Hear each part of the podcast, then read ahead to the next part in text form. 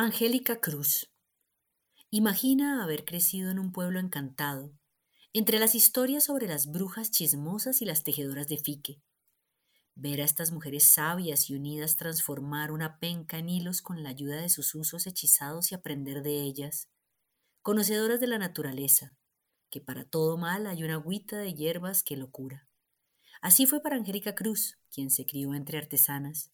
Su madre, Luz Marina Trujillo, fue una de las cinco fundadoras de Artefique, asociación creada en 1991, junto a Cruz Elena Fernández, Melba Polo Trujillo, María Betty Naranjo y Rosario Torres.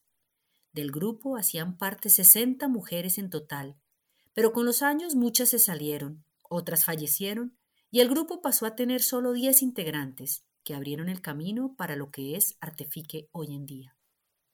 En la jagua era costumbre que las mujeres tejieran morrales. Hacían los pizarreros para que sus hijos llevaran la pizarra, el cuaderno de entonces, al colegio. Y los roperos, para que sus esposos llevaran una muda de ropa cuando trabajaban al otro lado del río Magdalena en sus parcelas de plátano. También tejían el morral aguardientero, del tamaño exacto para llevar una media de doble anís a las fiestas de San Pedro. Siguiendo la tradición, lo que más han tejido Luz Marina Trujillo, Judith Trujillo, Melba Polo, María Gutiérrez y su hija Nora Cuellar, Cruz Elena Fernández, María Betty Naranjo, Beatriz Quintero, Rosario Torres y Angélica Cruz, quienes componen Artefique, son morrales, bolsos y carteras. Desde el comienzo han tenido sus telares en la sede de la asociación en donde trabajan juntas. Allí llevan las libras de fique extraídas de las cercas vivas de las fincas cafeteras para lavarlas y tinturarlas con anilina, o con las plantas que conocen también, como el achiote, la hoja de coca, la corteza del diotomate, el té o la cebolla. Después, una vez seca la fibra, pueden montar y amarrar las hebras sueltas en el telar o las pueden hilar. De todo el proceso, el hilado es lo que más cuidan, pues de este depende la calidad del tejido, que el hilo quede parejo, no se repela y no tenga hebras sueltas, y para ello usan sus usos hechizados. Están hechos de una varita de guadua y una ruedita de neumático o de madera. Cada tejedora escoge el peso de la rueda y si va a hilar al aire o dejando el uso sobre un taburete para que baile y suene tac, tac, tac. Luego, con la fibra hilada, tejen variedades de morrales.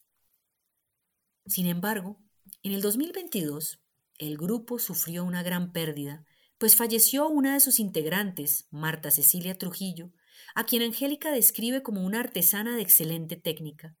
Era quien hacía las piezas más especiales y fue de quien Angélica aprendió a tejer cuando salía del colegio y ayudaba a Marta y a su madre Luz Marina a terminar los pedidos y cortar hilitos. Para ninguna ha sido fácil, pues se siente su ausencia en el grupo. Por su parte, Angélica quien le prometió hacer que su legado trascendiera, se propuso lograr que Ivonne y María Camila, las hijas de Marta, se enamoren del oficio y hagan parte del grupo. No en vano su lema es hilando vidas y tejiendo historias. A la misma Angélica le sucedió que tras estudiar diseño de modas en Barranquilla, la distancia le hizo ver y apreciar lo que tenía en casa. Regresó a la Jagua en 2018 y desde entonces trabaja de cerca con las artesanas, a quienes admira y respeta, ayudándoles a emprender nuevos proyectos y participar en convocatorias y concursos para actualizar y mantener viva su tradición. Gracias a la confianza y la unión, lograron desarrollar durante la pandemia el proyecto turístico de la experiencia del FIQUE. Quien las visita tiene la oportunidad de aprender de primera mano sobre el proceso detrás de sus productos. Queremos invitarte a ir y ver las pencas de fique que cultivaron en la sede, y aprender sobre la cortada, extracción, tintura y el peinado, que no se hace con un peine sino a punta de fuetazos golpeando la fibra. Al final las verás hilar, tejer y paletear con sus macanas de madera de chonta y entenderás el valor y la magia que soportan su trabajo.